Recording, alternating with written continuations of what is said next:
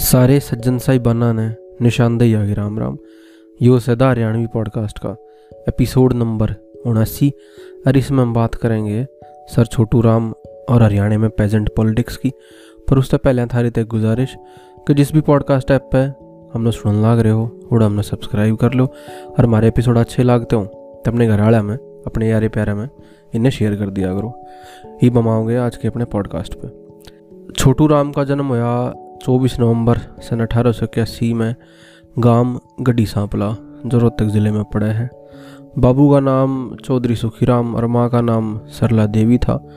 अपने घर में सब छोटा और तीसरे नंबर का बालक था, जिसके कारण इसका नाम छोटू पड़ गया और स्कूल में भी वह नाम लिखा दिया गया।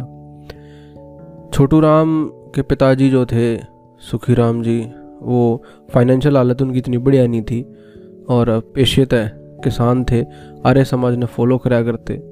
तो बड़ी मुश्किल तय प्राइमरी एजुकेशन कंप्लीट करी, छोटू राम ने चौथी पाँचवीं क्लास में पहुँचा। पाँचवीं क्लास में अपने दम पे एक स्कॉलरशिप पाँच रुपये महीने की हासिल करी, वजीफ़ा हासिल करा, आगे बढ़ने खातर। तो इस टाइम का एक कहानी का ज़िक्र आवा है कि छोटू राम की पढ़ाई खातर छोटू राम का बाबू छोटू राम ने ले गए। शहर के एक सेठ एक बाणी दौरा पहुँच जाए। है और उससे पीछा की मदद मांगा है कि साहब, मेरा छोरा है योगा पढ़ाना है। तो सेठ कह तो दे है कि हाँ रुपये दे दूँगा, पर एक काम कर, आज घनी गर्मी हो रही है, तू मेरे दौरा आ रही हो थोड़ा पंखा आँख दे। तो पंखे वाले ने हटा के छोटू राम के बाबू तय पंखा दे दे है और कह के आँख। छोटू राम भी उड़े, इस सारे सीन का विटनेस हुआ है, और जब ये देखा है हालत अपने बाबू की उसने तरस आ जाए है, भीतर भीतर की कुंठा उसमें पैदा हो जाए है। और उड़े तक बिना रुपये लिए अपने बाबू ने उड़े सीट के दौरे थे उल्टा लेकर घर आए, आ जाए है। इसके बाद छोटू राम किसी तरीके से जुगाड़ करके उसके बाबू ने सेंट स्टीफन हाई स्कूल था, चांदनी चौक में उड़े पढ़ाया। बारहवीं उसने उड़े तक करी। उसके बाद छोटू राम की ज़िंदगी में किस आदमी आवा है जिसने ताउम्र उसका साथ दिया एक गॉड फादर की तरह आर्थिक तौर पर भी यार मॉरल सपोर्ट भी उसने दिया। यो आदमी था सेठ छाजू राम सेठ छाजू राम हरियाणा के अलखपुरे गाँव तक था, जो आजकल भवानी खेड़ा तहसील है, उसमें पड़ा है। तो सन 1880 1890 के टाइम पे छाजूराम ने बंगाल में पटसन और शेयर मार्केट के कारोबार में काफ़ी पैसा कमाया था। तो एक दिन मुलाकात हो है इनकी गाज़ियाबाद रेलवे स्टेशन पे। उड़े छोटू राम हुक्का पीनता हुआ है। तो उसकी ओक्टी ने देख के सेठ छोजूराम के दोहरा हुआ है, अरबुज है कि भाई, ये किसका हुक्का है? तो पहले के टाइम में हरियाणा में नहीं हुआ करता कि कुछ कास्ट के लिए, कुछ स्पेसिफिक कास्ट हैं जो हुक्का पी सकें थी सोशल लेवल के हिसाब से। आजकल तो खैर ऐसा नहीं है, लेकिन छुआछूत का कह ले उसने, या जो भी सोशल ढंग था तो छोटू राम कहने लग गया कि जी, जाटा का हुक्का है। तो सेठ छाजू राम अपने आप एक जाट था, और छोटू राम धुरा गया होका लिया और होका पीने लग गया। फिर उड़े स्टेशन में बैठे बैठे दोनों बतलाए और सारी आगे पाछे की बुझन लग। गए छाजू राम ने छोटू राम तक कही कि तू आगे पढ़ाई अपनी जारी रख, टेंशन मत ले और तू संस्कृत में पढ़ाई कर और मैं तने फाइनेंशियल सपोर्ट करूँगा फिर तो पीछे दूँगा। और यह बात थी तो छोटू राम ने दाखला ले लिया सेंट स्टीफन जो दिल्ली यूनिवर्सिटी में आजकल कॉलेज है, उसमें और उड़े संस्कृत की पढ़ाई करने लग गया। इसके बाद, इसे टाइम पे ये दौर था सन 1905 का तो छोटू राम के पिताजी की मृत्यु हो जाए है और घर की फाइनेंशियल हालत बहुत ख़राब हुआ है। स्कूल के टाइम पे छोटू राम का ब्याह कर दिया गया था और एक तरीके से जिम्मेदारियाँ का पहाड़ छोटू राम के ऊपर आ जाए है। किसी तरीके से अपनी पढ़ाई कंप्लीट करी संस्कृत की सेंट स्टीफन में थे। और उड़े थे, फिर एक नौकरी पकड़ ले हैं। एक राजा होया है, राजा रामपाल सिंह। काला कंकर की एक रियासत थी अवध में। प्रतापगढ़ रायबरेली अमेठी का जो एरिया है, जितना आजकल राहुल गांधी उठा करे, और गांधी फैमिली का बेस्टर्न रहा है तो उसमें उड़े के राजा जो था, राजा रामपाल, उसका प्राइवेट सेक्रेटरी छोटू राम बनजा है। उसका एक अखबार था, हिंदुस्तान के नाम थे उसका एडिटर बन जाए है, उन्हें एडिट करे है। कुछ टाइम तो उस दौर रहे है, लेकिन फिर आर्थिक तंगी का कारण भरतपुर के राजा दौरे चलिया जा है। उड़ा कुछ दिन सेवा देवा है, लेकिन उड़ा हिसाब नहीं बनता दिख के उल्टा राजा रामपाल सिंह दौरे चलिया जा है। अब उसकी तनख्वाह बढ़ा दी गई, साठ रुपये कर दे हैं, और खान पीन का खर्च अलग तो देवे हैं। ईब कुछ साल उड़ा काम करे बाद छोटू राम की फाइनेंशियल हालत सुधर गई तो वो डिसाइड करा है कि भाई आगे तब लॉ करनी चाहिए। अगर तुमने एटीन एटीज़ एटीन नाइन्टीज़ के दौर का थोड़ा सा बेरा है तो उस टाइम पे इंडिया में नए नए प्रोफेशन आने लग रहे थे और लॉ जिसमें मुख्य था डॉक्टरी इंजीनियरिंग और लॉ तो जितने भी वकील उस टाइम के हैं M K Gandhi himself Rajendra Prasad, Jawaharlal Nehru, ये सब उसी दौर के हैं। मोतीलाल नेहरू गया, वो अपने आप वकील था। तो लीगल जो फ़ील्ड थी, उसमें एक तरीके तो बाढ़ आ रही थी। और छोटू राम भी इससे नक्शे कदम बचाला है और आगे रहता लॉ की डिग्री कंप्लीट कर ले है। डिग्री कंप्लीट करे बाद आगरा में प्रैक्टिस करनी स्टार्ट करे है। और उड़े लोकल लेवल पे जो जाट हैं, जाट ऑर्गेनाइजेशन है, जाट धर्मशाला हैं, उनमें हिस्सा लेना शुरू करते हैं और अपना ऑफ़िस भी, रेजिडेंस कम ऑफ़िस बना लिया है उड़े की लोकल जाट धर्मशाला ने। उस टाइम आर्य समाज भी वेस्टर्न उत्तर प्रदेश और हरियाणा में बहुत अपने अरूज पर था। तो छोटू राम भी आर्य समाज के इन्फ्लुएंस में आवे है और धीरे धीरे अपनी पॉलिटिक्स ने उस डायरेक्शन में लेने लग जाए। लेकिन अपने घरों तक तो लिकड़े बहुत साल हो गए थे, सर छोटू राम ने। तो उल्टी अपना घर याद आवे है कि मैंने अगर प्रैक्टिस भी करनी है तो अपने घर जा कहीं करूँ।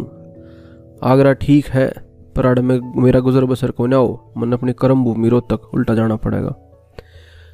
रोहतक उल्टा लौटा है और उड़े बहुत कम जाट वकील थे तो उस टाइम पे 1912-13 के टाइम पे जाके अपनी प्रैक्टिस उड़े स्टार्ट करे गेल्या की गेल्या 1913 में एक जाट हाई स्कूल की भी स्थापना करा है, क्योंकि पढ़े लिखे जाट उस टाइम बहुत कम थे। तो ये जो जाट स्कूलों का प्रचलन है हरियाणा में, कि तो हिसार सोनीपत रोहतक में तो पहला Jat high school sir Chhotu Ram ने खोला था 1913 में।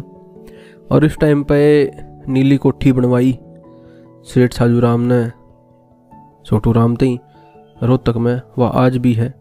गेल्या की गेल्या 1916 में एक जाट गजट काटा है छोटू राम और अपनी जो उसकी राय है ओपिनियन है पॉलिटिक्स और सोसाइटी के बारे में, वे उसमें लिखनी शुरू करा। है दूसरा इस टाइम पे एक और घटना वो है कि 1914 में वर्ल्ड वॉर शुरू हो जाए तो छोटू राम इसमें अंग्रेज़ा की तरफ़ तय, काफ़ी भर्ती करवाओ है रिक्रूटमेंट करवाओ है रोहतक ज़िले तय।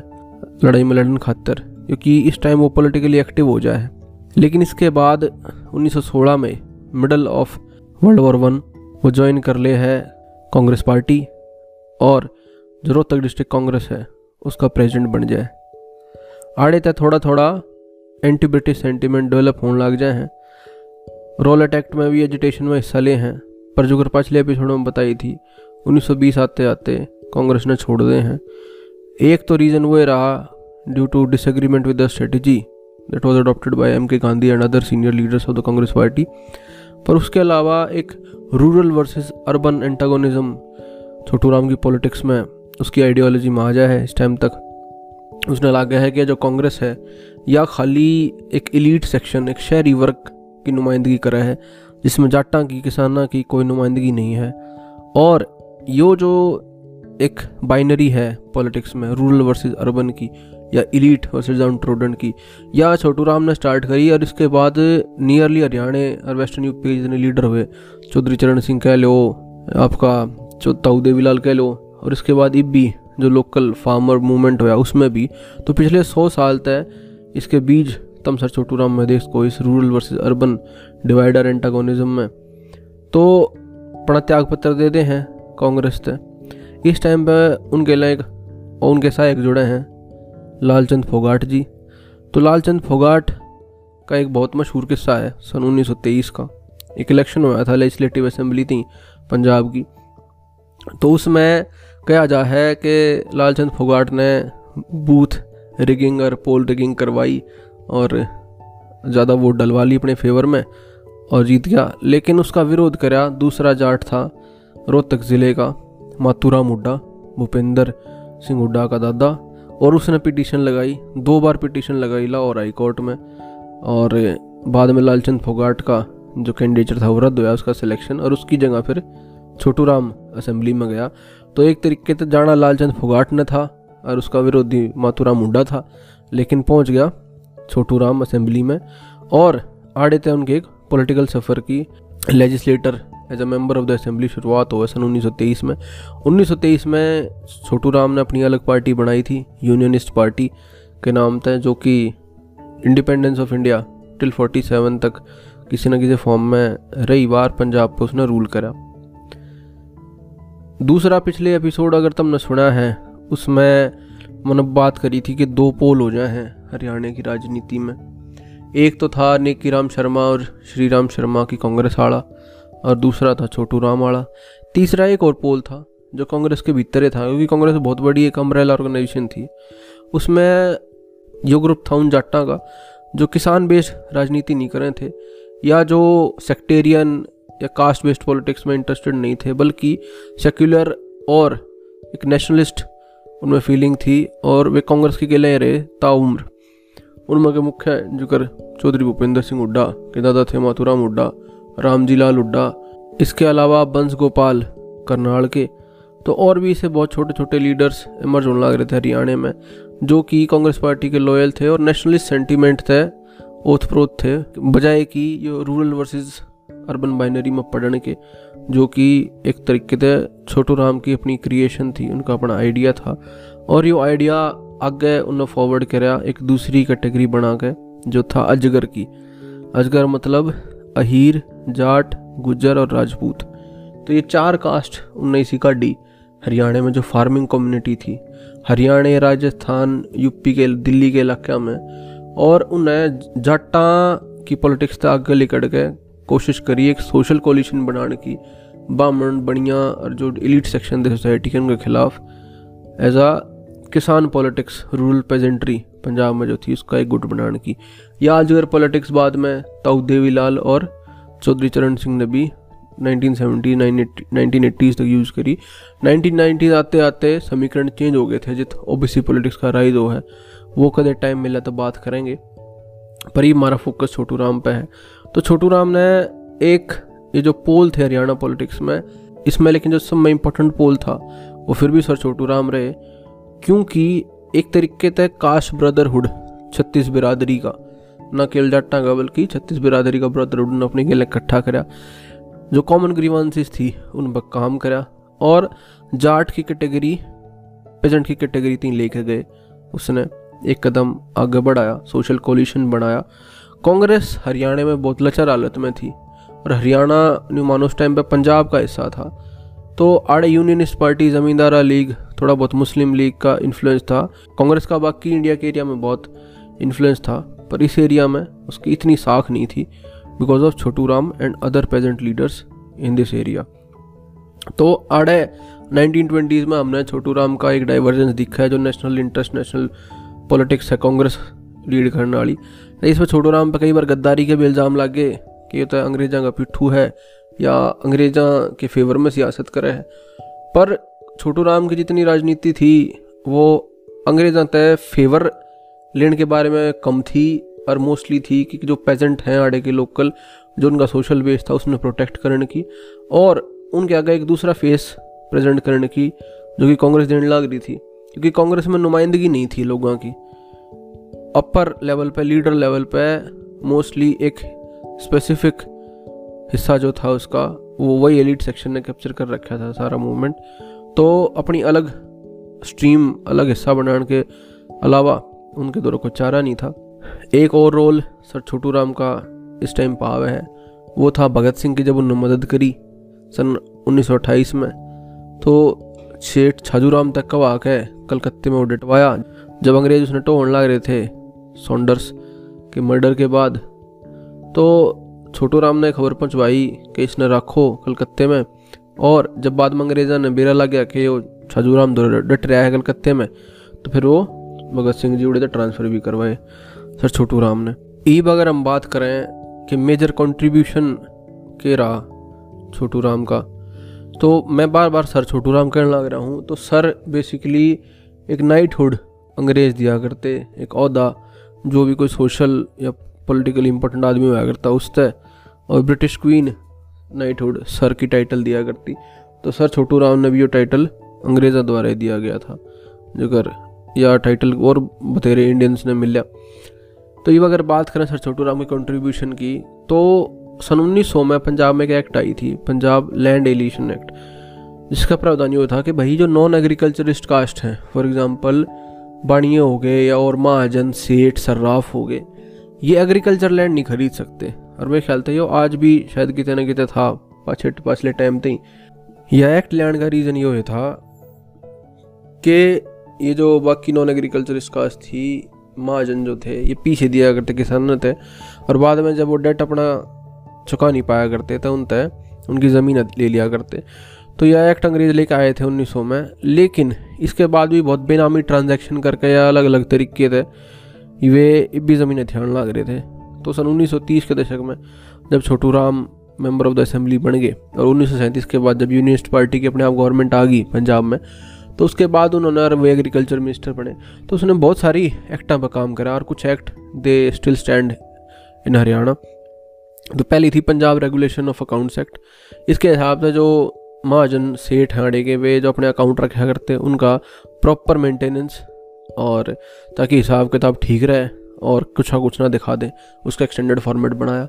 फिर रिलीफ ऑफ़ इंडेटेडनेस एक्ट उन्नीस सौ चौंतीस की, इसमें न्यू था कि भाई किसी का कर्जा हो जाए तो उसकी प्रॉपर्टी कोशिश करी कि कति एंड आखिरी चीज़ हो कि नीलाम हो, बाकी और उसमें प्रावधान दिए गए कि किसी किसान की, किसी छोटे आदमी की जो प्रॉपर्टी है, वह कैसे कहें बेची ना जा नीलाम ना हो। फिर पंजाब डेटर प्रोटेक्शन एक्ट यह भी इससे टाइप की थी कि जो कर्जदार हैं, उनकी प्रोटेक्शन थी फिर एक registration of money lenders act कि जो महाजन सेठ हैं, इनका प्रॉपर रजिस्ट्रेशन हो इनका रेगुलेशन हो कि कौन कर्ज दे सके, हर कौन नहीं दे सकता। एक A P M C act I nineteen thirty nine में। यह A P M C act वो है agriculture produce market committee act जिसमें ये मंडी सिस्टम बनाया गया। तो जो किसान आंदोलन में इतनी लड़ाई चली, इतने टाइम थी वह इससे आधारित थी कितने न कितने। और ये सब छोटू राम की देन है ए पी एम सी और मंडी का सिस्टम फिर एक Punjab weights and measure act थी 1941 की, कि जो दुकानदार हैं, ये ठीक तरीके से तोलन समानना स्टैंडर्डाइजेशन करा जाए वेट्स और मेजर्स का, कि खोटे बाट यूज़ ना करें। इसके अलावा भाखड़ा नेंगल डैम जो है, वो सन अठारह सौ चौरासी तय। उसकी बात होने लग रही थी, कंसीव अंग्रेज़ों ने कर रखा था प्लान पर फ्रूटीफाई हुआ यूनिस्ट गवर्नमेंट में, उन्नीस सौ चवालीस पैंतालीस में, जब महाराजा ऑफ़ बिलासपुर, हिमाचल में जो था, उसके एरिया के अंडर मोस्ट ऑफ़ द जो कैचमेंट एरिया था, इस डैम का वो हुआ था। जैसे छोटू राम ने उस पर बात करी और वो मनाया जो डैम बनाने खातर और आज़ादी के बाद वो डैम बनकर पूरा हुआ तो ये सब उनके मेजर एग्रीकल्चर कैस को एग्रीकल्चर की फ़ील्ड में काम रहे और किसाना खातर एक पेजेंट वेलफेयर फंड भी बनाया इसके बाद, जिस तरह स्कॉलरशिप दी जाया करती, जो भी ज़रूरतमंद आदमी थे, और शुरू में तीस लाख उन्होंने अपने दौरे थे दिए इनिशियली और इसमें लेकिन एक बड़ी इंटरेस्टिंग कहानी भी है कि पाकिस्तान के first Nobel award winner doctor Abdul Salam physics में जिन्हें अवार्ड मिला था 1979 में। उसकी जो स्कॉलरशिप थी साढ़े पाँच सौ रुपये की, जिसके थ्रू वो कैम्ब्रिज में पढ़ पाया, और ये जो पेजेंट वेलफेयर फंड था छोटू राम ने जो इस्टेब्लिश कराया था, इससे के थ्रू हो पाया, और फोर्टीज़ में अपनी जो पढ़ाई उसने कंप्लीट करी कैम्ब्रिज में, वो इससे के थ्रू करी। तो एक तरीके से पाकिस्तान ने उनका नोबल अवार्ड विनर देने में भी सर छोटू राम का हाथ था, कितने कितने उनकी मृत्यु 9 जून 1945 ने इसके तुरंत बाद होगी। Due to bad health condition तिरसठ साल के थे।